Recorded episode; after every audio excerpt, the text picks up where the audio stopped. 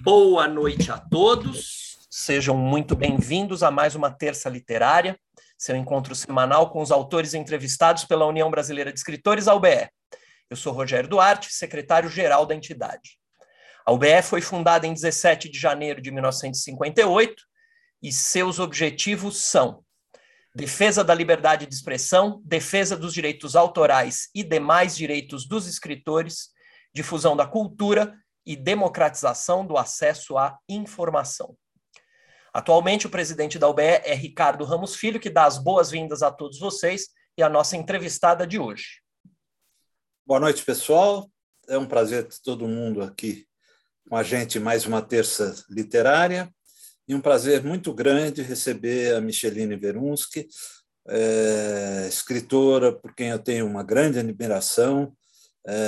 Eu estava no júri do Prêmio São Paulo de Literatura em 2015, tive o prazer de ler. É um dos livros dela que eu li, excelente. Então, é uma honra para nós, aqui da UBE, termos a Micheliny essa noite aqui conosco. Muito prazer, seja bem-vinda, Micheliny.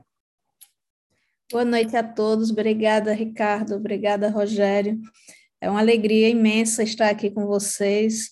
É uma alegria imensa estar nesse espaço da UBE. Obrigado, Micheliny. Ricardo Fernandes também, por favor, dê as boas-vindas para os nossos ouvintes e pessoas que estão na sala. Eu estou pensando ouvintes já por causa porque esse conteúdo podcast, vai para o podcast, né? Também. Diga lá, Ricardo. Boa noite, pessoal. Boa noite, Micheliny. Um prazer ter você aqui. Um prazer ter todos os amigos na sala aqui, tanto do Zoom como no YouTube, que a gente já tem algumas pessoas. Tenho certeza que vai ser uma excelente entrevista. Obrigado, Ricardo. As entrevistas da UBE acontecem às terças-feiras, às 19 horas, via Zoom, com transmissão pelo YouTube, como está acontecendo neste exato momento. Todo o nosso acervo também fica disponível no Spotify e no Google Podcasts. Então, lá nesse acervo que a gente tem, vocês podem encontrar tanto as entrevistas que a gente faz, quanto o podcast semanal da UBE, que nessa semana alcançou sua 8ª edição. Hoje a entrevistada da UBE é Micheliny Verunschk. Seu primeiro romance, Nossa Teresa, Vida e Morte de uma Santa Suicida, esse que está aqui na minha mão, foi lançado pela editora Patuá em 2014 e foi agraciado com o programa Petrobras Cultural e com o Prêmio São Paulo de Melhor Livro de 2015, como o Ricardo acabou de falar.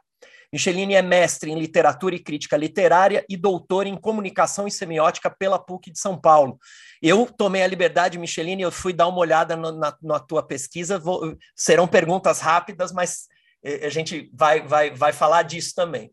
Micheliny é autora, entre outros livros, de Geografia Íntima do Deserto, é também autora do Movimento dos Pássaros, é também autora desses 3 livros aqui que saíram pela Patuá, estou mostrando os 3 juntos, porque eles compõem uma trilogia, uma unidade, a gente vai falar disso. São os livros em que a Micheliny trabalha a questão da ditadura militar. Tem este livro aqui, Maravilhas Banais, que eu achei linda a edição, e O Som do Rugido da Onça, esse é o mais recente, saiu neste ano de 2021. Foi maio, né, que saiu, Micheliny? Alguma coisa assim, maio, abril? Saiu em março. Em março, desculpa. E agora em 2021. Micheliny, a entrevista funciona da seguinte maneira. Hoje o seu entrevistador sou eu, então a gente vai engatar aqui direto. A gente conversa por cerca de 40, 45 minutos, alguma coisa assim. Eu estou cheio de perguntas, então talvez eu estique um pouquinho a corda desse tempo, mas não muito, porque depois a gente abre para as perguntas do público aqui da sala do Zoom, e para o pessoal que assiste pelo YouTube também pode fazer perguntas. Quem faz a mediação dessas perguntas da segunda parte é o Ricardo Fernandes, tá bem?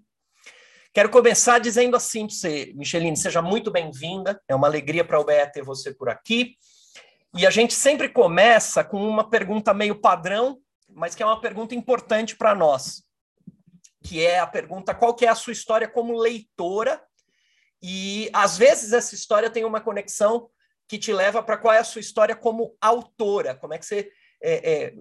qual foi o dia em que você começou a se chamar de escritora, né? Então, essa é a nossa primeira pergunta, né? Qual que é a sua história como leitora? Se teve alguma madrinha, algum padrinho de leitura, né? Muita gente tem os pais em casa, ou um professor marcante, e depois, como é que você virou escritora? É uma história familiar. Eu comecei a ler muito cedo, né? Minha mãe conta que eu comecei a aprender a ler em casa mesmo e muito curiosa pelas palavras. E com uns 4, 5 anos, mais ou menos. E minha mãe, ela lia livros para mim antes de dormir, mas não eram livros infantis. Ela tinha um volume, e eu sempre queria esse livro. Ela tinha um volume de poesia do... Ai, como é o nome dele agora? Eu vou esquecer o nome dele, mas daqui a pouco eu lembro. Um volume de um poeta romântico chamado Primaveras. Era o... É o Casimiro de Abreu? Casimiro de Abreu, isso. Do Casimiro de Abreu. E ela lia esse livro sempre para mim na hora de dormir. E havia um poema em especial que eu pedia sempre, era um dos meus preferidos, que era A Uma Criança Morta, acho que é isso. Uhum. É isso mesmo. E eu tinha um verdadeiro fascínio por esse poema, eu bem pequenininha, né? E isso se estendeu por um tempo, até uns 10, 11 anos, minha mãe sempre lendo para mim. Uma outra leitura marcante que ela fez foi do Dom Casmurro, isso aí eu já estava com 10 anos, e eu tenho uma teoria de que ela é envolvida em várias coisas, ela estudava, era mãe, dona de casa, eu acho que era o horário que ela tinha para ler, e ela lia essas coisas para mim. E para ela também, essa é a tua hipótese, ela usava esse tempo para ela também ler, que legal. Sim. E meu pai, ele, vendo o meu interesse por leitura, a gente morava em Arcoverde, que é uma cidade do interior pernambucano, a primeira cidade do sertão pernambucano, uma cidade que, à época, não tinha nem livraria, nem biblioteca. Então, meu pai, quando ia ao Recife, ele sempre voltava com livros para mim, livros infantis, tem vários, acho que era da Editora do Brasil, e Mary Buarque, enfim, uma infinidade de autores, e ele sempre trazia, essas viagens eram muito... ansiadas, né? Porque ele sempre voltava com livros.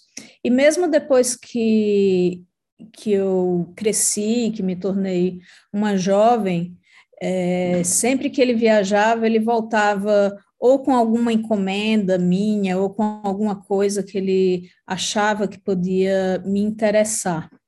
Foi ele quem conseguiu para mim o primeiro número da Revista Cult, por exemplo. Olha só.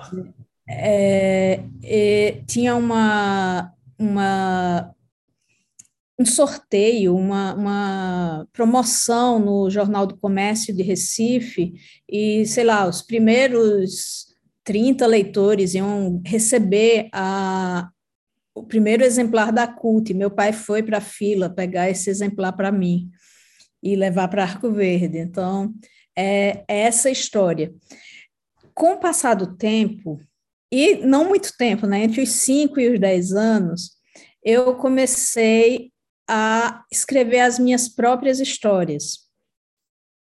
E em 2008, Não, 2009, pouco tempo antes do meu pai falecer, ele encontrou um caderno meu. Eu achava que eu havia começado a escrever aos 12 anos, porque a memória que eu tinha era de escrever um poema nessa idade. Não, minto. É aos 10 anos. A memória que eu tinha era de escrever um poema. Da minha primeira escrita autoral, são um poema aos 10 anos. E um pouco antes do meu pai falecer, ele encontrou um caderno. Naquela época não existia caderno de capa dura. Ele havia me dado um livro caixa, que era um caderno de capa dura, né? Um livrão assim, um cadernão. E ele encontrou esse caderno que ele me deu, e nesse caderno estão as minhas primeiras histórias, minhas primeiras tentativas de romance que são anteriores a esse poema. Então, eu acredito que eu comecei a escrever ali entre 8, 9, 10 anos. O primeiro é um inspirado no Sítio do Pica-Pau Amarelo, no qual eu coloquei meus primos, meus irmãos como os personagens, uma autoficção, né? E o segundo é muito engraçado, porque o segundo, na verdade, são trechos, são alguns capítulos, um esboço. É a história de uma adolescente chamada Valéria, que quer, no século XIX, saí de casa para ir para a universidade. Então, tem um esboço dessa história que é muito engraçado. Outro dia... Esse ano eu estou muito interessada em leitura de diários, estou lendo alguns diários famosos, e eu fiquei interessada em reler o meu diário de infância. E fiquei infernizando a minha mãe até ela encontrar, porque a minha casa é uma espécie de buraco negro, né? É coisa demais a casa da minha mãe. E ela encontrou esse diário, e é um diário que eu começo nessa idade também, e ali eu já tinha certeza que eu era uma escritora. Então... o diário é editado muitas vezes, o diário tem... um cuidado sobre o que as pessoas do futuro vão ler a respeito. Então, eu me achava. Então, isso dá tese também, né? Já eu vou partir aqui para a tua pesquisa, isso dá tese, né? Quer dizer, aquela expectativa do autor do diário, de que alguém leia o diário no futuro, então já é um diário com uma certa voz ficcional, né? Que barato. Sim, totalmente. Eu não pude resistir, Micheliny, e fui dar uma olhada lá no famoso currículo Lattes, né? Então, pelo que eu vi, você tem uma graduação em História em Arcoverde, né? Lá mesmo. Depois, lá nessa faculdade que o Ricardo visitou. Isso. Eu acho, depois quando a gente chegar lá na trilogia, eu acho que essa faculdade de História tem a ver, né? Quer dizer, a tua obra, ela tem uma das dimensões da tua obra é a recuperação, é a ideia da memória, né? A recuperação, a tentativa de fazer o Brasil recuperar uma memória que ele faz questão de jogar para debaixo do tapete, especialmente na questão da ditadura militar, da Comissão da Verdade, que aparece lá na trilogia. Mas então vou deixar a graduação em História para um momento que a gente falar da trilogia. Mas depois vem um mestrado que eu tinha que perguntar. Com a Vera Bastazin, que é um nome muito importante lá da PUC, sobre João Cabral e Sophia de Mello Breyner. Eu sei que a entrevista é sobre literatura, não é sobre teoria, mas eu queria perguntar, assim, dá uma palha desse trabalho para a gente? Esse trabalho é um trabalho que me deu muito o que fazer, foi bastante atropelado esse mestrado, porque eu engravidei da minha primeira filha no começo do mestrado, nem no começo, no meio do mestrado. Tive minha banca de qualificação, era o João Alexandre Barbosa, que faleceu pouco depois da banca, eu acho que a minha foi a última banca do João Alexandre, e a minha orientadora foi demitida também, né? Entre a qualificação, eu fiz a qualificação uma semana depois, a minha orientadora foi demitida, não a Vera, né? A minha orientadora anterior. A minha filha nasceu uma semana depois e... Meu Deus do céu! As pessoas dizem que se alguma coisa tem que dar errado, vai dar errado nesse período, né, de dissertação, de tese.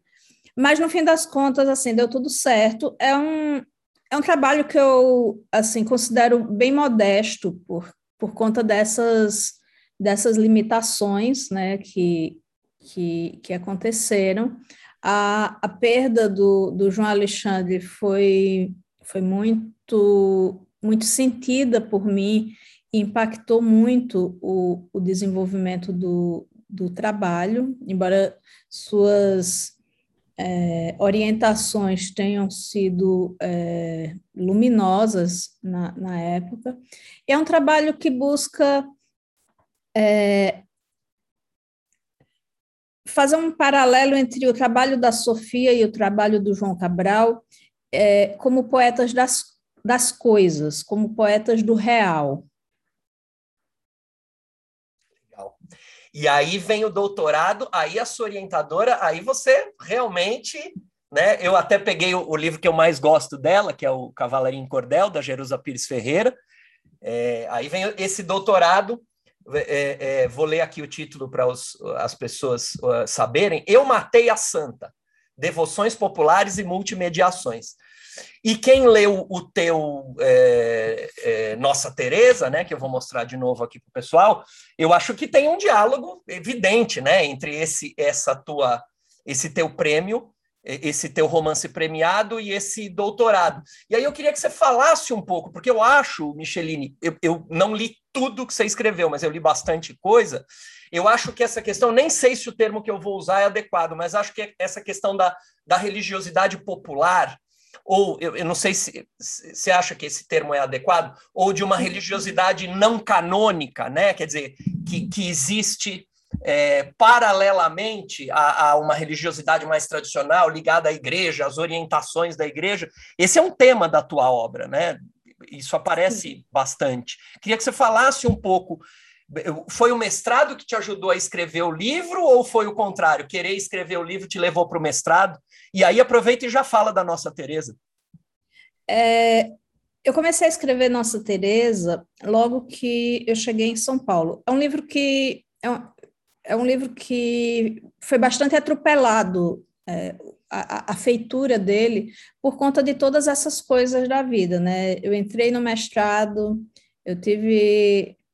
a minha primeira gestação, a minha segunda gestação, eu entrei no doutorado, até o Nossa Teresa ficar pronta, eu passei por tudo isso na vida. E eu escrevia, voltava, reescrevia, e eu fiz um trabalho de pesquisa para a composição do Nossa Teresa, que foi um trabalho bastante intenso.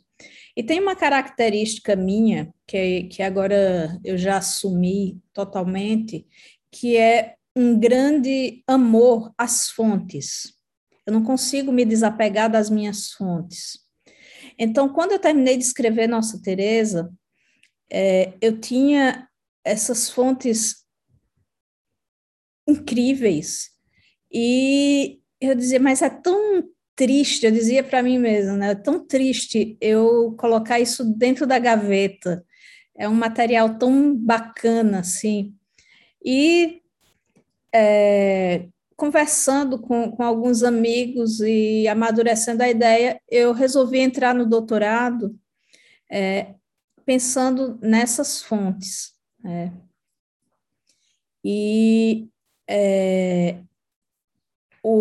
A tese, ela é um produto, um subproduto do romance. Que bom, né? Que lindo! Tinha tanta coisa interessante, né? Porque, assim, eu fiz uma pesquisa sobre o suicídio, né? Uma pesquisa antropológica e literária também sobre o suicídio, mas eu fiz uma grande pesquisa sobre religiosidade popular, ou religiosidade não canônica, como você bem coloca, e sobre os processos de... tanto os processos de canonização popular quanto os processos de canonização eclesiásticos. E me pareceu que seria interessante trabalhar com esse tema. A tese, ela trata disso a partir dos multimeios, né, das multimídias, né, como isso se coloca, como essa santidade ela se coloca na contemporaneidade, e afinal também eu estava num programa de comunicação. Semiótica, né?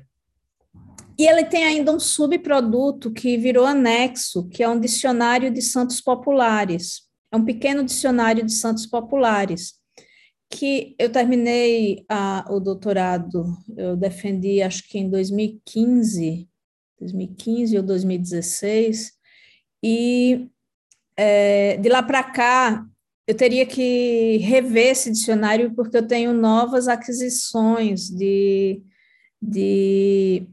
novos santos populares que eu conheci depois que eu terminei a tese. Só que eu tenho planos para um futuro, não sei quando, de publicar essa tese e de publicar esse dicionário de santos populares do Brasil. Tem coisas interessantíssimas. Esse dicionário, ele está dentro da tese, é isso? Sim, sim, ele está dentro da tese, porque é aquilo. Uma coisa leva a outra, uma pesquisa... Eu não tenho... essa coisa do pesquisador de diminuir, né? de delimitar o seu objeto, eu delimito até certo ponto para agradar a academia, mas eu tenho... são tentáculos. Quando eu começo a pesquisar, parece que nascem tentáculos e eu quero saber tudo sobre aquilo. Então, a coisa se avoluma, né? E foi isso que aconteceu. As histórias desses santos populares, elas me fisgaram de uma forma muito intensa, e eu dizia, mas eu não posso deixar isso aqui engavetado, então bota como anexo. Aí a Jerusa, coloca como anexo. A Jerusa, assim, era uma figura maravilhosa que me apoiou muito e abraçava todas as maluquices. Ela tinha um espírito muito livre, né? A Jerusa, é incrível. Sim. Então, só para o pessoal que está nos assistindo, ou que vai nos ouvir, ou que está nos assistindo no YouTube, são muitos tempos paralelos aqui. A pesquisa, eu tirei um trechinho, não vai cansar ninguém, um trechinho do resumo, só para o pessoal saber. A pesquisa propõe investigar relações entre devoções não canônicas no Brasil e na Argentina. A Micheliny ainda teve esse outro tentáculo, né? Tem a questão da Argentina também. O trabalho parte da perspectiva da mestiçagem cultural, isso eu tirei do resumo, tá? Não consegui ler a tese, eu mexi hoje, mas não consegui ler.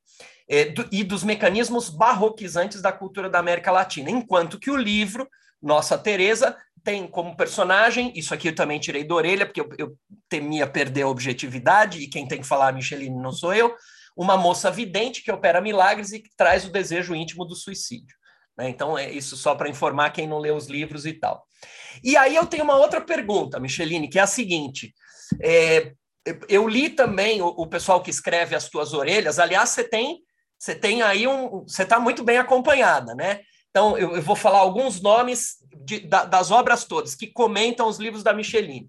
Então, tem o Ricardo Lísias, tem a Maria Valéria Rezende, que já foi entrevistada aqui, Luciana Hidalgo, no último livro, Itamar Vieira Júnior e Ailton Krenak, né? Quer dizer, só esses, apenas esses nomes. E muitos desses comentadores da tua obra falam da tua poesia. Então, se você me permitir, eu vou ler aqui um poema rapidinho e vou engatar com uma pergunta, que é um poema do Maravilhas Banais. Só um segundinho. É um poema que se chama... Não, quer dizer, o título dele é número 2, mas o primeiro verso é Não há metafísica no amor. É um poema, é um poema curtinho. Não há metafísica no amor, somente a mão, somente a pelvis, o externo e o pescoço em giro breve. Todo sorriso, saiba, é feito de nervos e ligamentos, as quadraturas da pele em seus desdobramentos. Não há metafísica no amor, somente o osso, escápula, tíbia, fêmur, o pelo, a carne e todos os seus ungüentos. E aí eu tentei amarrar esse poema e essa temática com o terceiro livro da trilogia, que é O Amor, Esse Obstáculo. E resolvi fazer a seguinte pergunta.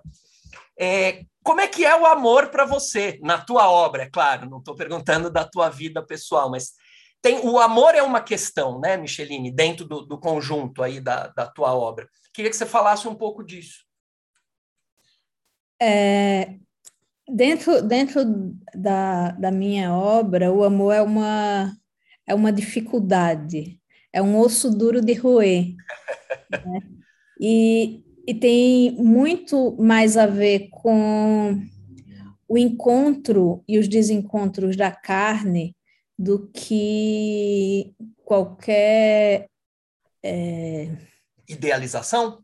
Idealização, qualquer tentativa de tirá-lo do chão. Então, na trilogia... O amor da mãe é um amor que não mede esforços em recuperar o filho perdido, mesmo que para isso tenha que traumatizar o filho. É um amor difícil, um amor custoso em todos os aspectos. Eu dei esse exemplo, mas se pensar no amor que a Laura sente pelo... que a narradora, que sente pelo menino canibal, também é um amor da carne, né? Literalmente da carne. Então, eu acho que, a partir disso, que eu tenho uma pergunta, não vou falar da trilogia, eu tenho uma pergunta que eu preciso te fazer. Aqui passou muita gente na Terça Literária da UBE e sempre tem a questão de as pessoas terem nascido ou não nascido poetas. Essa é uma questão que aparece. Então, eu queria te perguntar, você se considera, você, mais poeta, mais prosadora, as duas coisas ao mesmo tempo? Como é que é para você? Essa é uma pergunta que o Ricardo sempre faz. O Ricardo sempre lança essa polêmica aqui, porque tem gente que diz, se é poeta, nasceu poeta e não deixa de ser poeta. A gente já ouviu assim, várias opiniões. Queria saber a tua nesse aspecto. Eu não consigo fazer uma separação entre essas coisas em mim, entre essas instâncias. Eu acho que eu sou uma escritora, né? Uma escritora que escreve poesia, que escreve prosa, e entre uma coisa e outra eu também sou uma contadora de histórias. Legal. Bom, e aí a partir, já que a gente já amarrou com a trilogia, né? Então vou apresentar aqui para quem está nos assistindo a trilogia, que foi lançada pela Patuá, foi lançada num box, então se vocês procurarem, vocês vão encontrar um box, eu vou mostrar os exemplares. O primeiro é o Aqui no Coração do Inferno, não é isso, Micheliny, na ordem? O primeiro é esse aqui, Aqui no Coração do Inferno, e é nesse primeiro aqui, que eu tenho a história da Laura, não é isso? Que é a narradora, e que ela tem um pai que ela vai fuçando na gaveta dele. A gente sabe que o pai é um policial, mas conforme... Eu não quero dar muito spoiler, né? Então vou contar a coisa genericamente. Mas ela vai descobrindo ao longo do texto que esse pai... tem um passado associado à ditadura militar, né? À tortura. Ele tem, inclusive, um codinome terrível, né? Que é Capitão Garrote, não é isso, Micheliny? Esses são os livros que os primeiros livros teus que eu li foram esses aqui, então eles estão um pouquinho mais distantes na minha memória. Aí tem o segundo, que é O Peso do Coração de um Homem, não é isso? Que conta a história, que se amarra com o primeiro, a partir da história de um garoto que esse pai aprisionou na cozinha, né? É uma história meio terrível, que é um garoto acusado de canibalismo, né, Micheliny? E no terceiro, essa narradora do primeiro livro e esse garoto se reencontram, né? Basicamente, assim, falando genericamente, é isso. Eu vou trazer para fazer a pergunta, Micheliny, um dos comentários que apareceram num desses, acho que na orelha do terceiro livro, que diz assim: além da tortura e das execuções políticas, a narradora tenta entender a violência doméstica que o pai produzia, o que pode ter incluído tortura e feminicídio avant la lettre, que leva à ideia do amor como obstáculo, né? Então surge aí o amor naquela descrição que você falou. Então a minha pergunta é a seguinte, Micheliny, infelizmente parece que quando você escreveu a trilogia, você previa algumas coisas que iam voltar, né? Quer dizer, nós estamos vivendo hoje, a trilogia foi publicada, deixa eu ver aqui, é 2017, né? Parece que você estava antevendo esse momento em que nós estamos. E aí eu te faço uma pergunta que você pode amarrar com a literatura ou não, e aí a gente pode engatar isso no livro mais recente. Você está com esperança no Brasil? Você vê possibilidades de mudança? Porque os teus livros me mostram que você já tinha visto tudo, de certa maneira, que a gente ia viver hoje. Rogério, é um pouco assustador perceber isso, né? Tanto em relação à trilogia, né? A trilogia ela foi escrita, ela começou a ser escrita logo depois que eu terminei o Nossa Teresa. Eu concluí o Nossa Teresa entre 2012 e 2013, ele foi publicado em 2014. Em 2013 eu começo a escrever a trilogia. Ela foi escrita num bloco único, e depois, como a minha narradora, Laura, ela é fã de quadrinhos do Velho Oeste, mais precisamente de um personagem chamado Tex, é um ranger, eu achei que seria interessante dividir em capítulos, em fascículos, né? Por isso que eu dividi em três, e porque quando o Tex era publicado, ele sempre tinha... Eu também fui leitora de Tex, né? Então, no mês seguinte é que você tinha a conclusão da história daquele mês que você lia, né? Então, você ficava na expectativa. Então, o primeiro livro ele foi publicado em 2016, o segundo em 2017 e o terceiro em 2018. E é muito inquietante, né, perceber essas coisas, essa triste circularidade histórica, né, e de como esse passado não resolvido, né, esse passado colocado para baixo do tapete, como essa poeira sempre se levanta. Eu estou escrevendo um romance novo e, mais uma vez, eu estou assustada com isso, porque, num dos capítulos desse romance, acontecem tempestades de areia. Puxa vida!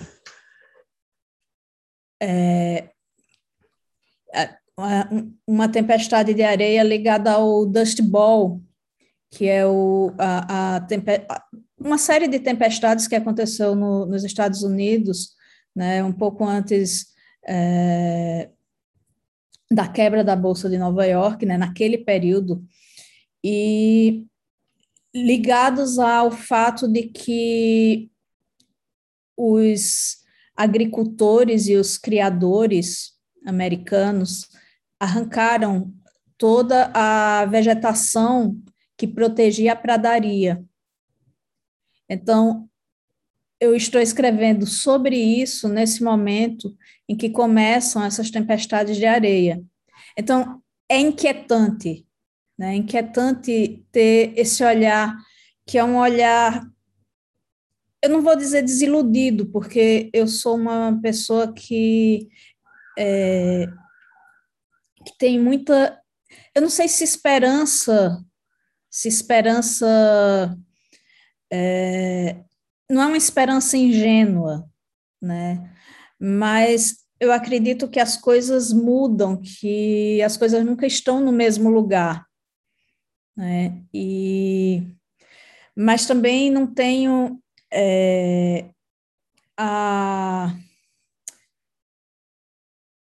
Eu não me engano a respeito do grande trabalho que a gente sempre teve por fazer. Quando Dom Pedro II foi buscar sua noiva na Europa, né, ele mandou aterrar o cais do Valongo para recebê-la, né, e transformou o cais do Valongo no cais da Imperatriz. E esse é um método, né, que o Brasil tem, né, de lidar com seu passado, com sua história, com suas feridas. Enquanto esse for o método, a gente vai acumular grandes fracassos. E faz isso especialmente com a sua memória violenta, né? Quer dizer, esse método com a memória violenta nacional, ele é eu me lembro de visitar o presídio lá da Ilha Grande e achei que ia encontrar o presídio, encontrei ruínas e praticamente nenhuma menção a quem passou por lá, né?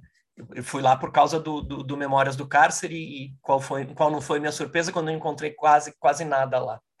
Mas então, Micheliny,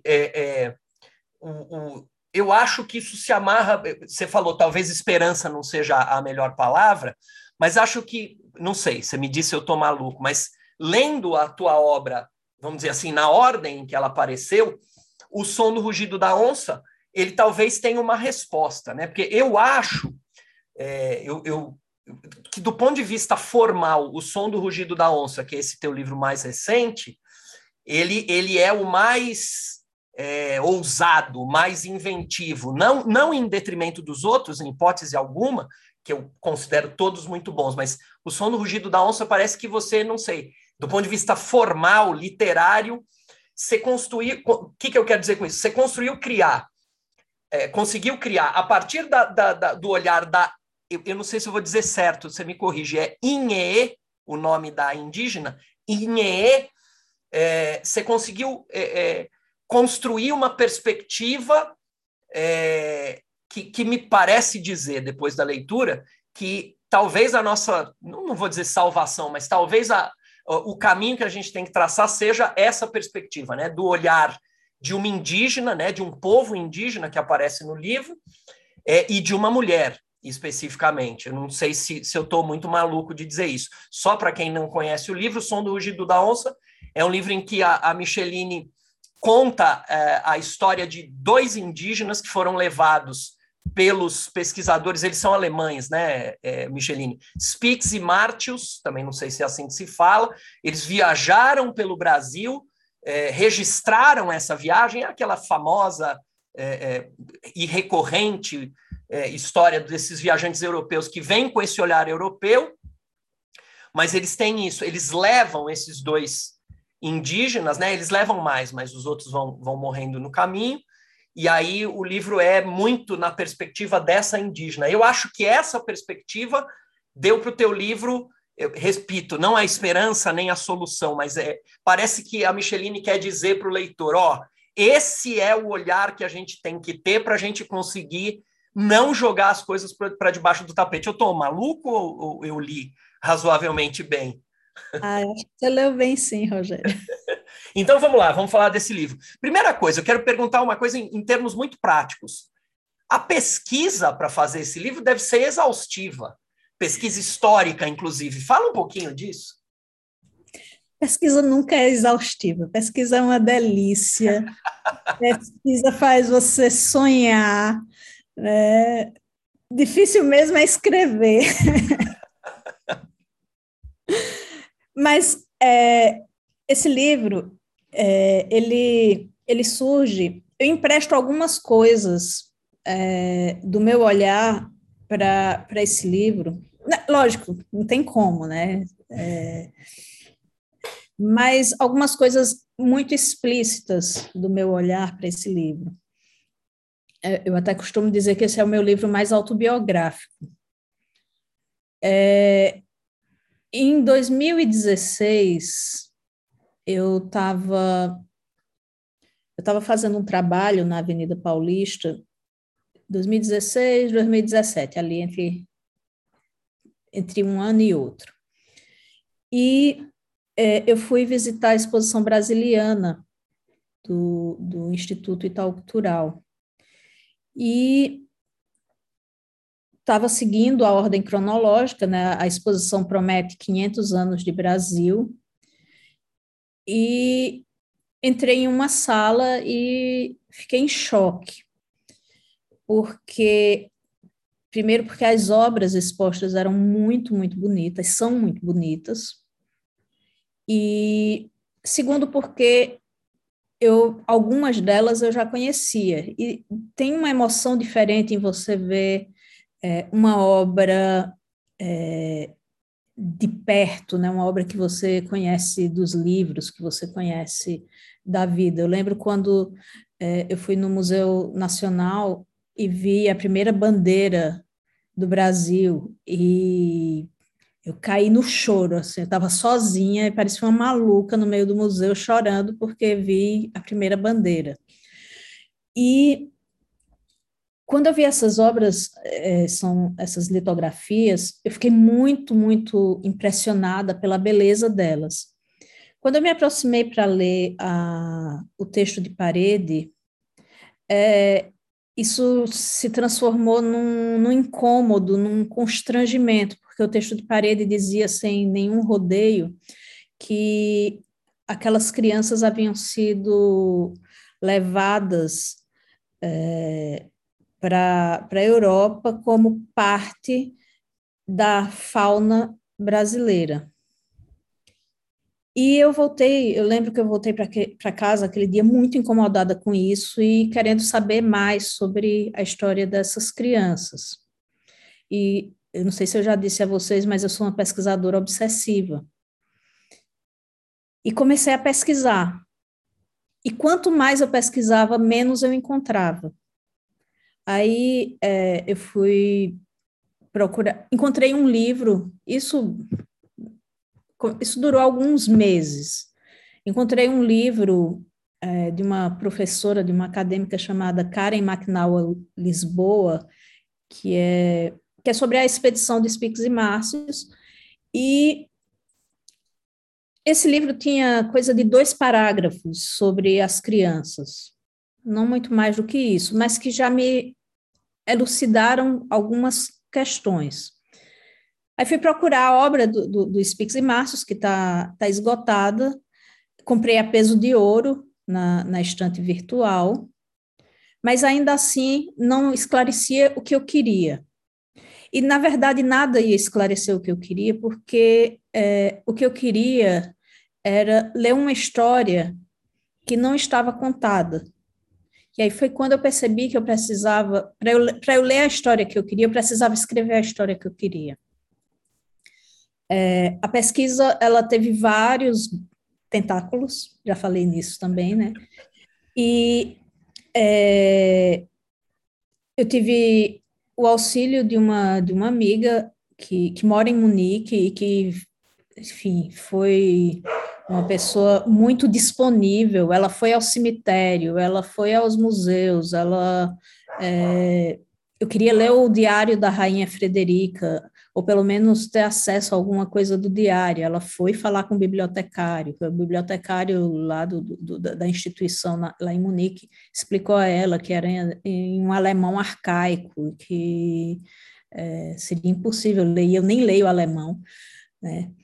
E teve a pesquisa com narradores indígenas, teve também uma pesquisa mais, vamos dizer, visceral, que foi com a ayahuasca. Então, esse livro, ele me tirou de alguns... Ele me ensinou a escrevê-lo, na verdade, porque para conseguir escrevê-lo, eu tive que fazer todas essas voltas e todas essas viagens, né, porque não me agradava o que estava escrito, então eu tinha que inventar tudo de novo. Esse livro que chega à companhia, ele é a 5ª ou 6ª versão. Entendi. Eu já estou... toda semana sou eu que faço o controle do horário do pessoal, então eles devem estar de olho em mim, porque já são 10 para as 8, eu só vou pedir mais uma brechinha. Eu não sei, Micheliny, eu acho que esse livro é uma interpretação do Brasil, só que em termos literários, né? Porque eu fiquei pensando que, assim, talvez esse livro encontre um livro-irmão no Brasil Construtor de Ruínas, da Eliane Brum. Eu não sei se você leu esse livro, né? Porque tem questões que aparecem, eu achei muito impressionante. Então, de novo, para quem não leu o livro, a narrativa está rolando, e, de repente, a Micheliny coloca um trecho do Jean de Léry, que foi um viajante também, acho que francês, o Jean de Léry. Depois um texto sobre o conceito de beleza, mas na perspectiva eurocêntrica, né? E depois um texto do próprio Spix e Martius. E isso depois, no capítulo seguinte, vem um capítulo sobre o Raoni. Eu não vou saber falar o sobrenome dele, mas é aquele Raoni que viajou com Sting, do povo caiapó, né? Quer dizer, então... não sei, queria que você falasse um pouco da pesquisa agora, de novo, Micheliny, mas da pesquisa dessa perspectiva do povo... eu anotei aqui que eu me esqueci, do povo que aparece logo no começo do livro, perdão. Povo Miranha? Do povo Miranha, exatamente. Essa pesquisa também foi... como é que você fez, né? Essa pesquisa do povo Miranha, que é o povo indígena. Essa pesquisa, o povo Miranha é um povo que, ao longo dos séculos da colonização, ele foi chamado de muitos nomes, né? Miranha é, na verdade, um nome dado pelo colonizador. Eles são o povo Boro ou o povo Uitoto, e eram tidos, esses indígenas, como muito violentos, como canibais, isso tudo da perspectiva do colonizador, porque o colonizador nunca se acha violento, né? Violento é sempre o outro. E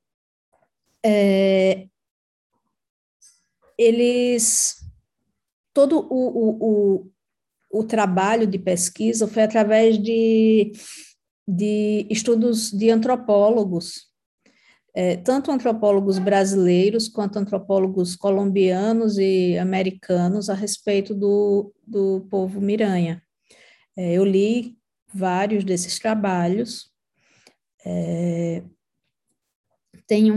engraçado, semana que passou, eu fiz uma live, né? Na verdade, foi uma entrevista de 2 horas com 2 turmas de 7º ano do ensino fundamental, e eles queriam muito saber sobre o povo Miranha e sobre as palavras Miranha que aparecem no livro. E foi a partir de um vocabulário, um pequeno vocabulário feito por um pesquisador americano, porque o povo Miranha está no Brasil, está na Amazônia brasileira, está na Amazônia colombiana, está um pouco no Peru também.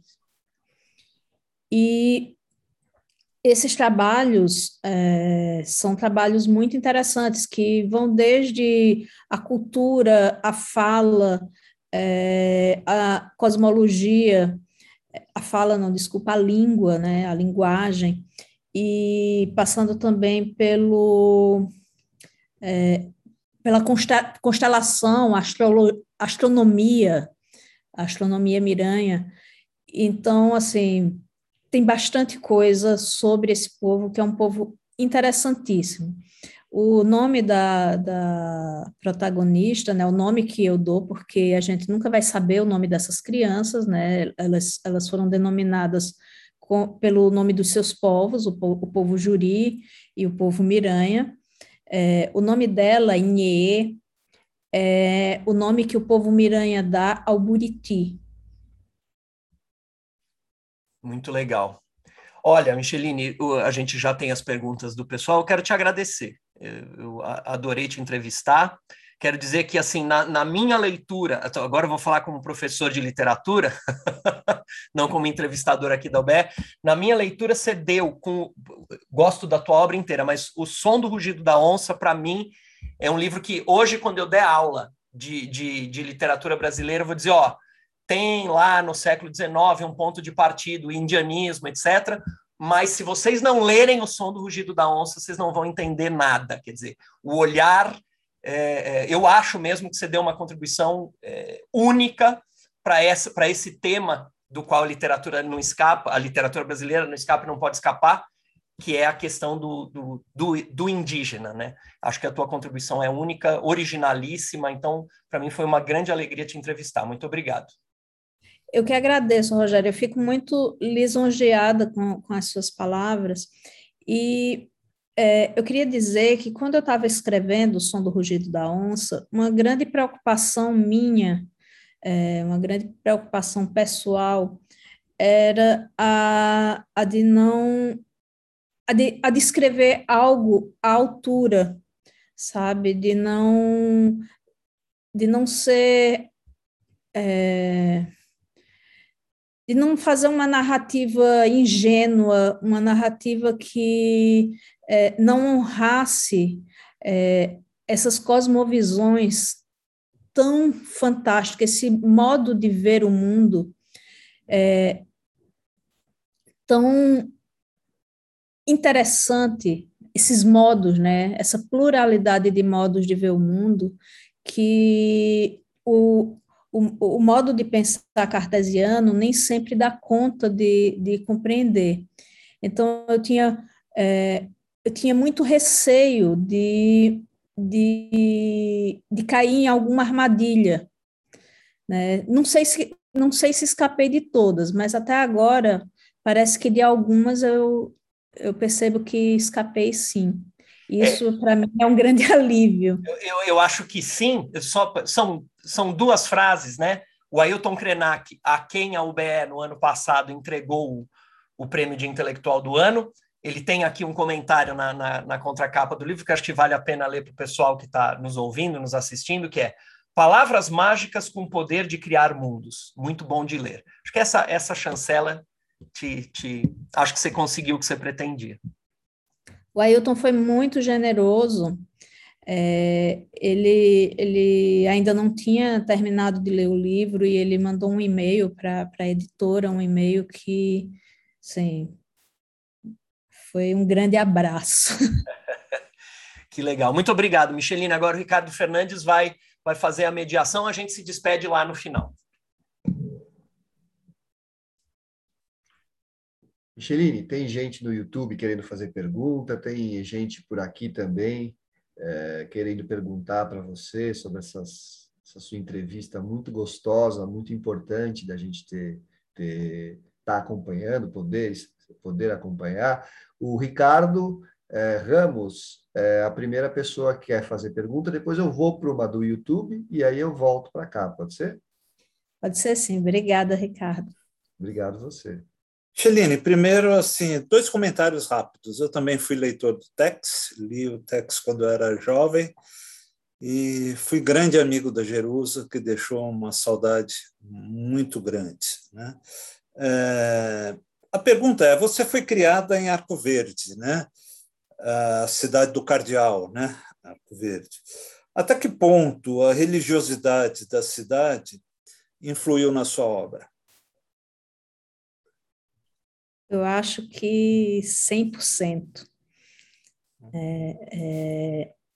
Arcoverde é uma cidade, hoje, de médio porte, né, no interior de Pernambuco, mas uma cidade que ainda é muito influenciada tanto pela Igreja Católica e hoje também pelas igrejas evangélicas. Então, quando eu resolvi escrever o Nossa Teresa,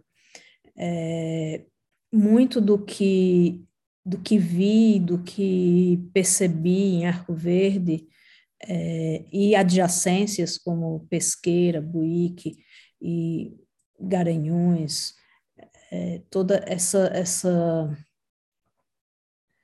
religiosidade do interior, né, que acho que se vai desaguar em Juazeiro do Norte também, me impactou muito a feitura desse romance. Tanto para o bem quanto para o mal. E quando eu falo no mal, eu falo sobre aspectos, né, culturais em que a igreja ainda dá pitacos. Há poucos anos atrás, havia uma manifestação na Semana Santa. Arcoverde é uma cidade que é conhecida pelo seu movimento teatral, tá? Um movimento teatral forte.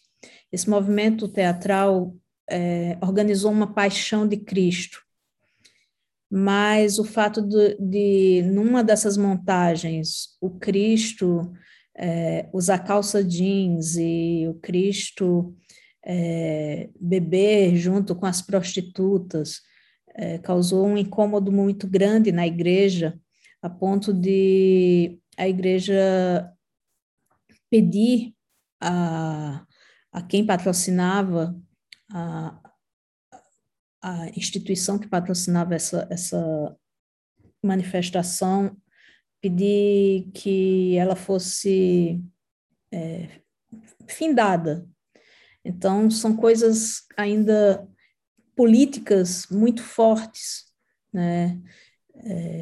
Em que a igreja ela toma partido, né, no mundo laico, e que ainda se vê no interior, ainda se vê em uma cidade como Arcoverde, infelizmente. Muito obrigado, Micheliny. Micheliny, tem uma pergunta da Meire, que está assistindo a entrevista pelo YouTube. Eu vou ler para você. Ela pergunta o seguinte. Ela diz primeiro que você falou que pesquisar é uma delícia e o difícil é escrever. E ela gostaria de saber sobre a sua rotina de escrita, quando você escreve, se tem horário melhor para escrever, ou toda hora é hora, e aí ela agradece. Obrigada, Meire, pela pergunta. Eu não tenho uma rotina. Eu gostaria muito de ter, mas eu não tenho. E depois que a pandemia começou, é que eu não tenho mesmo, porque é tanta coisa atravessando a vida, né?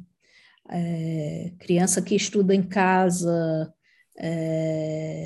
afazer doméstico. No mundo ideal, eu escreveria melhor à noite. No mundo ideal, eu escreveria melhor à noite, até alta madrugada. Mas no mundo real, eu escrevo quando dá.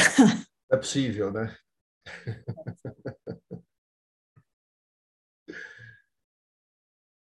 Bacana.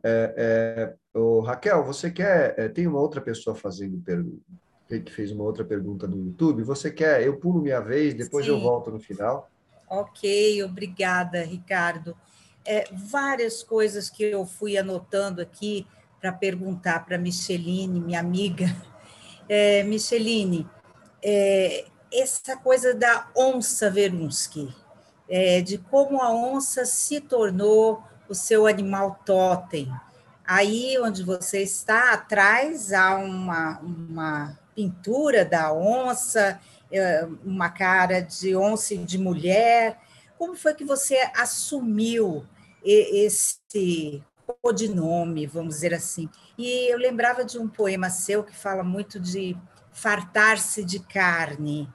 E a onça, ela está ligada a esse aspecto corpóreo, carnal. Eu queria que você falasse um pouco sobre isso. Agora você tem o rugido da onça. Como que foi você absorver esse simbolismo? Mas eu quero colocar umas outras coisas também, aproveitar a oportunidade. O Nossa Teresa, na sua pesquisa, você pensou em Santa Teresa d'Ávila? Você leu alguma coisa sobre ela? Assim, essa coisa, ela é muito ligada ao êxtase e à carne também, de uma certa forma. Então, queria que você comentasse isso. Eu queria também saber se nessas pesquisas de suicídio passou por Madame Bovary, se você releu o trecho final, se Balzac fez parte, né? Se Flaubert fez parte, desculpe, dessas pesquisas. E eu queria também, Micheliny, deixar uma dica para você. Você pesquisar uma artista plástica aqui de Mato Grosso do Sul. Ela se chama Lúcia Martins Coelho Barbosa, depois eu te mando, que ela é uma artista que trabalha só com onças. E os quadros dela são fantásticos, porque ela tem uma técnica que você sente, parece no quadro, a textura do pelo da onça, o olhar, é uma coisa fantástica. Eu quero que você conheça, tá? Então, esses são os pontos que eu gostaria de perguntar para você, onça Verunschk. Que alegria falar com você, Raquel. Igualmente. Grande alegria. Para quem não sabe... Eu uso esse codinome, talvez, esse outro nome nas redes sociais, Onça Verunschk. E o processo de onçamento é um processo bem antigo e também familiar. Aí eu vou contar um causo, ou alguns causos. Quando meus pais casaram, e foram viver numa cidadezinha perto de Arcoverde, perto de Munique, aquela região, essa minha região, né? Que é uma região, inclusive, muito indígena, né? Uma região cercada de povos indígenas muitíssimo importantes, principalmente povos que tiveram grande atuação na Guerra dos Bárbaros. Meu pai ganhou, naquela época não havia IBAMA, não havia essas leis de proteção da fauna e da flora, e as pessoas também não tinham uma consciência ecológica. Meu pai ganhou uma jaguatirica e começou a criar essa jaguatirica em casa, ele e minha mãe, como se fosse um gato. Era Mimosa, o nome dela. E Mimosa foi criada com todas as regalias e carinho, né? Até a minha mãe ficar grávida de mim. E meu pai dá umas pantufas para minha mãe, umas pantufas vermelhas. Eu não sei se foi a cor, não sei se porque as pantufas farfalhavam. Mimosa começou a atacar a minha mãe, começou a fazer emboscadas para minha mãe. E eles com medo de quando o neném nascesse, Mimosa comesse o neném não ia estar aqui para contar a história. A Mimi, né? A Mimi. Mimosa poderia pegar a Mimi. Pois é. Eles resolveram se desfazer de Mimosa. E Mimosa foi embora, mas Mimosa permaneceu nas histórias familiares. A gente sempre, eu e meus irmãos, a gente sempre queria saber como Mimosa era, o que Mimosa fazia, essa coisa de uma certa mitologia familiar. Minha mãe, quando eu era criança, e até jovem, minha mãe sempre, quando me via comendo, ela dizia que eu era a oncinha de boqueirão dela.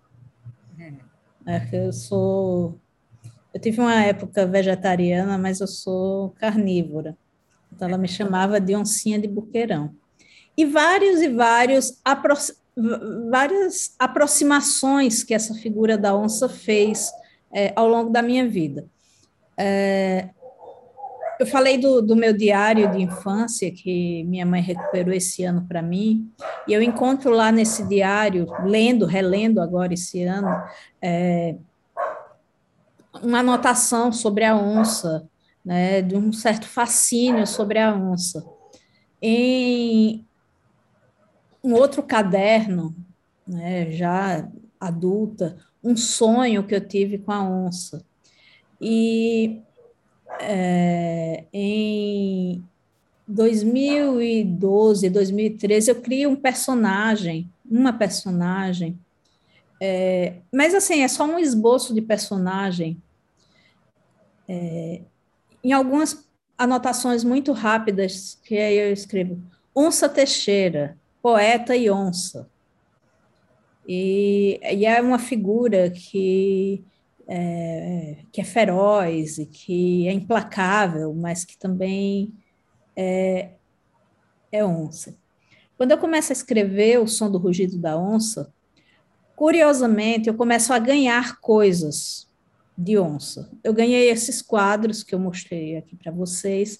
Deixa eu mostrar de novo. Ó, tem um ali, tem outro. Aqui, não, aqui. Tem um colar de onça que eu ganhei, e roupa, até roupa, estatuetas. Eu fui ganhando. Ao longo desses últimos anos, eu tenho um pequeno acervo de onças que eu fui ganhando antes do livro ser publicado. As pessoas começaram a me dar coisas de onça. Então, em determinado momento, Micheliny é um nome muito complicado para rede social. É só falar em onça, que a minha onça já está aqui querendo cravar as unhas em mim. Ai, é só um minuto.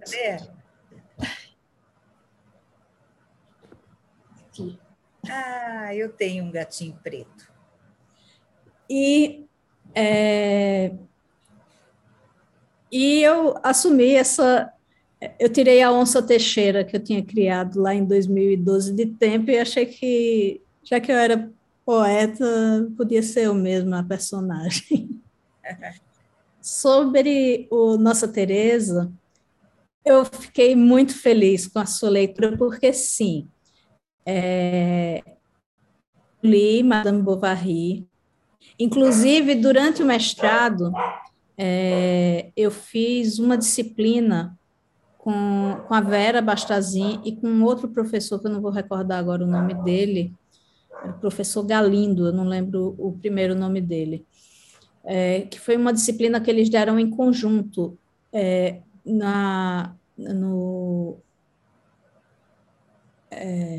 o Departamento de Teoria e Crítica e o Departamento de Ciências da Religião, que era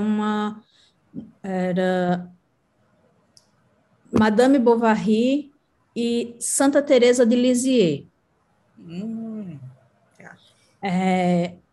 Eu li a obra de Santa Teresa de Lisieux. E pesquisei também a vida de Santa Teresa d'Ávila, né? A Terezinha e a Teresona, como o Manuel Bandeira falava. Então, quando você faz esse link, eu fico muito feliz, porque, assim, elas e ele estão ali. E teve alguma outra coisa que você perguntou ainda sobre Nossa Teresa? Não, é o suicídio dela, porque diz que o Flaubert também pesquisou muito sobre o suicídio para descrever o da Madame Bovary.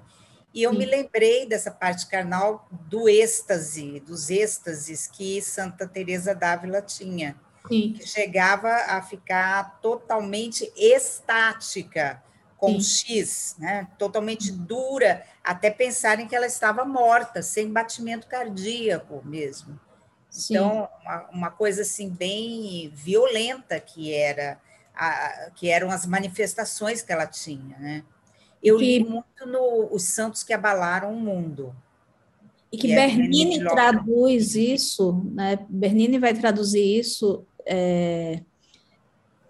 numa escultura belíssima, né? Que é o êxtase de Santa Teresa. Lindíssimo. Que é o anjo. É violento e orgasmático. Exatamente, isso. E todas essas coisas confluíram na pesquisa do Nossa Teresa. Ok. E eu vou te mandar o nome dela, Lúcia Martins Coelho Barbosa. Ah, eu vou procurar sim, Raquel. Obrigada. Você vai amar, é outra onça. Tá? Obrigada, Michelle. Eu que agradeço. Beijão. Beijo. O Micheline, a Maria Fernanda Elias Mário, que foi nossa entrevistada aqui também, tá te mandando, falou que é incrível te ouvir. E mostra até um coraçãozinho para você aqui. Né? Tem uma pessoa no YouTube que quer fazer uma pergunta, deixa eu tirar os óculos para conseguir enxergar, é o Luiz Pimentel. Ele pergunta, fala assim, Micheline, além de escritora reconhecida por editores, críticos e leitores, você é também uma autora premiada. Qual a real importância dos prêmios literários para quem produz literatura? Essa é a pergunta do Luiz Pimentel. Luiz, obrigada pela pergunta. Eu acho que os prêmios literários, eles têm duas grandes importâncias. A primeira é de dar foco, principalmente a quem está começando. Eu gosto muito desses prêmios que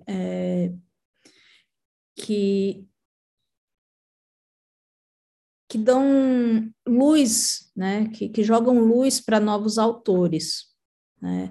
Num país como o Brasil, né? Um país continental, com tanta gente escrevendo, esses prêmios eles iluminam uma pequena parcela de autores fantásticos. A própria Maria Fernanda, que está aqui comentando, ganhou o Jabuti com o Enfim Imperatriz. Muita gente não conheceria esses autores se não fosse pelo prêmio, né, pela premiação, pelo foco que o prêmio dá. Uma outra importância é quando o prêmio é financeiro. É muito difícil ser escritor no Brasil. Então, um reconhecimento financeiro ele é sempre bem-vindo também. Muita gente considera deselegante falar nisso, mas é importante a gente pensar que o trabalho literário, a parte... todo o suposto glamour que se tem é um trabalho muito pouco reconhecido. Então, quando o prêmio ele tem um valor financeiro, isso é muito bem-vindo também. Eu lembro que o meu primeiro livro, Geografia Íntima do Deserto, um livro de poesia, ele ficou entre os 10 finalistas do Prêmio Portugal Telecom, que hoje é o Prêmio Oceanos. E não fui eu que ganhei o prêmio. Quem ganhou o prêmio, eu não vou recordar agora. Sim, lembrei, foi o Paulo Henriques Brito. Mas o fato de uma escritora iniciante, jovem, com o primeiro livro publicado, ficar entre nomes como o do Paulo Henriques, como o do Assis Brasil, o Chico Buarque, o Manuel de Barros, só isso em si já foi um grande prêmio. E eu lembro do discurso do Paulo Henriques, em que ele dizia, olha, esse prêmio veio em boa hora, o meu pai está muito doente, eu não sabia como iria fazer. E essa é a vida de 99,9% dos escritores do Brasil. Então, que existam os prêmios, eu celebro a existência dos prêmios, eu celebro que eles deem foco a autoras e autores estreantes ou não, e celebro o fato de que alguns deles paguem muito bem também. Bacana, bacana. Olha, Micheline, a Alexandra Jacob, ela fez uma pergunta aqui, depois o Antônio Carlos. Eu só queria fazer na realidade é uma dúvida, eu não entendi muito bem, eu queria, se você puder me esclarecer. Eu fiquei muito interessado nesse pequeno dicionário de santos populares que você falou, só que eu não entendi se ele foi publicado, se você colocou como um anexo na tese, e aí, se não foi publicado, quando for, eu queria saber, porque eu quero comprar. Ele é anexo da tese, né? Ainda não foi publicado, espero publicar em algum momento, não tenho ainda... É porque, na verdade, Ricardo, eu escrevo bastante, né? Mesmo escrevendo nas brechas, né? Eu escrevo bastante, eu tenho alguns livros inéditos, de poesia, e eu vou publicando. E há coisas que acabam ficando... são preteridas, né? A tese e esse dicionário eu gostaria de ter publicado pouco tempo depois da defesa. Eu queria um prefácio da Jerusa, por exemplo, né? Mas as urgências acabam sendo outras, e no momento a urgência tem outros livros a serem publicados. Mas em algum momento ele vai.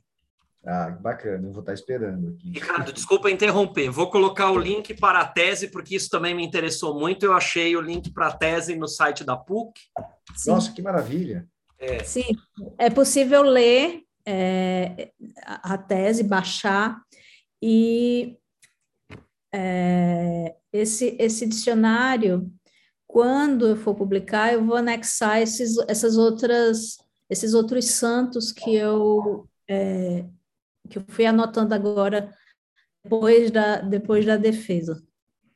Ai, que bacana. Você comentou que você iria acrescentar, né?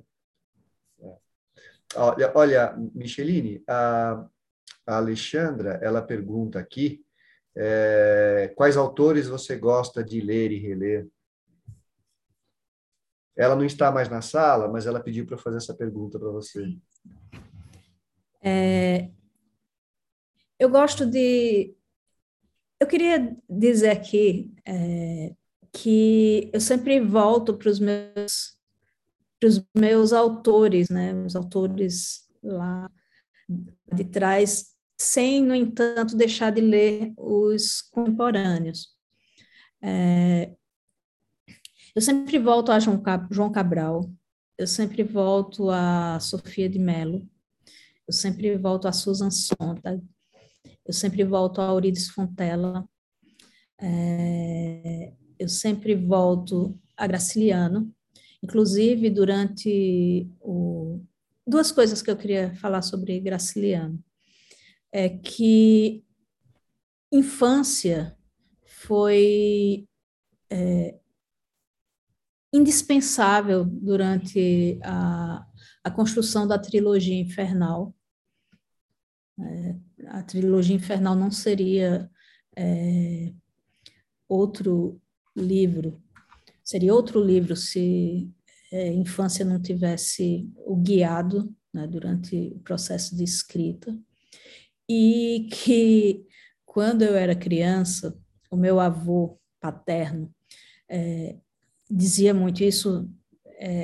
Eu acabei lendo Graciliano muito cedo.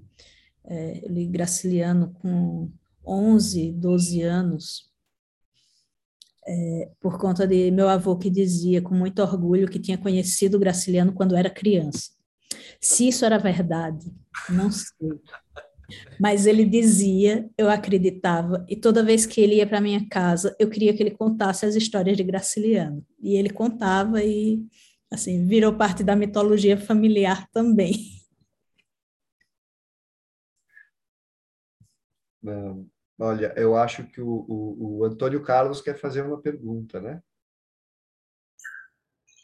Boa noite. Estão me ouvindo? Perfeitamente. Eu estou encantado com você, né? Estou mesmo emocionado com a sua produtividade, com a sua seriedade, com a sua maturidade, com a maneira como você coloca as coisas. Esse olhar para a pluralidade. Eu vou ter que ler você, que eu não li nada até agora, mas eu pretendo ler e ler muito. Então, meus parabéns. E a minha curiosidade é ser de ordem bem pessoal, né? É a origem desse seu sobrenome, né? E do seu nome também. E quantos filhos você tem?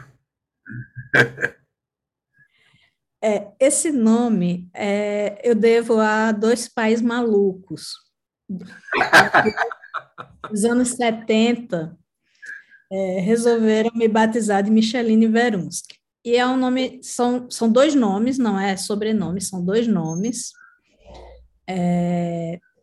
Meu pai assistia a um programa que era O Céu é o Limite, Cavalcante.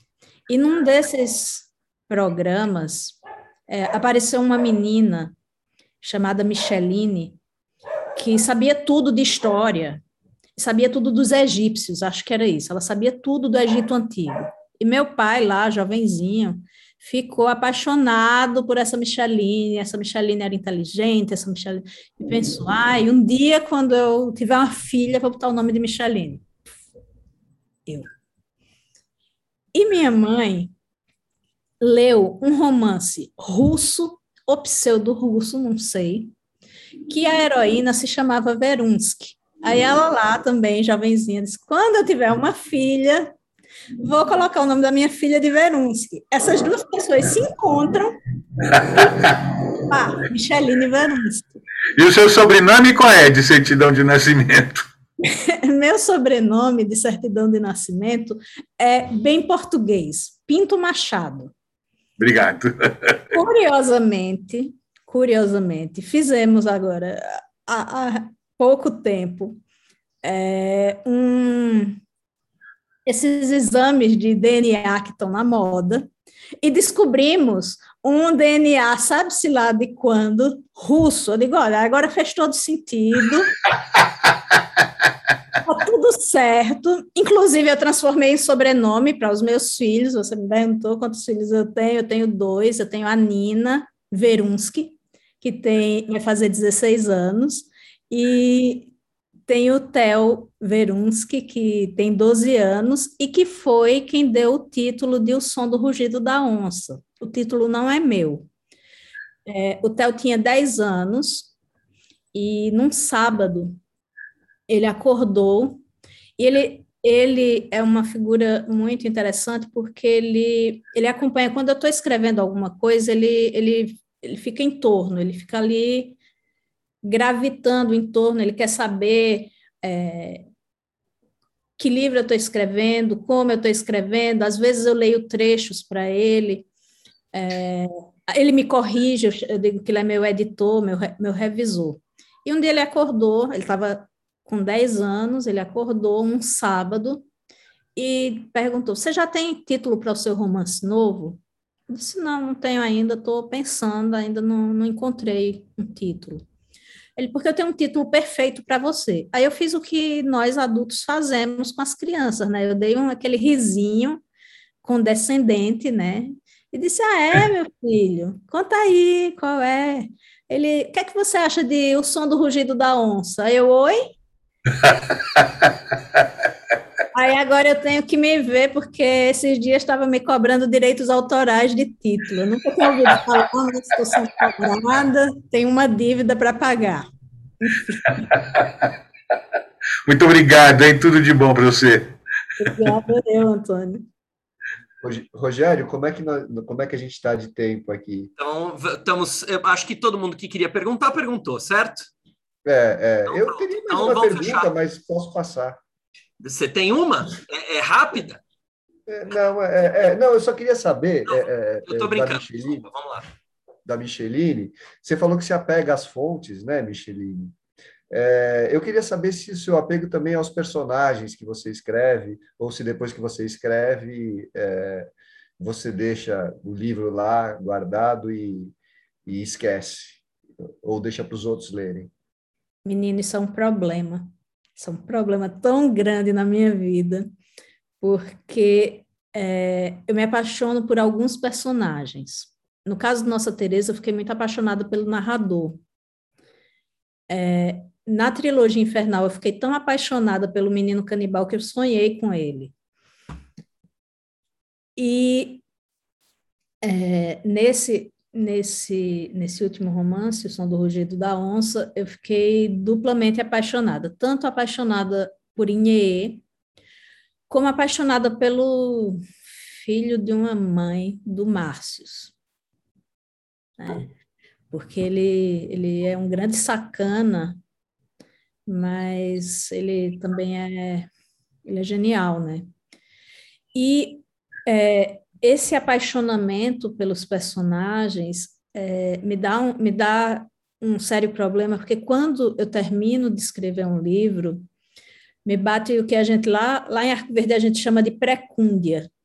E bate uma tristeza, sabe? Eu passo alguns meses assim numa tristeza profunda, né? Eu sinto falta dessas pessoas, né? Essas pessoas estão ali o tempo todo comigo, falando e me instigando, e de repente acabou o livro. E o que é que eu faço com essas pessoas que ainda estão reverberando? Então... E pedindo para serem escritas, né?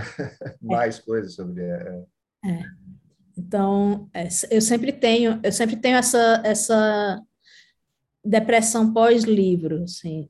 No começo eu nem entendia muito o que era, mas agora eu já vi que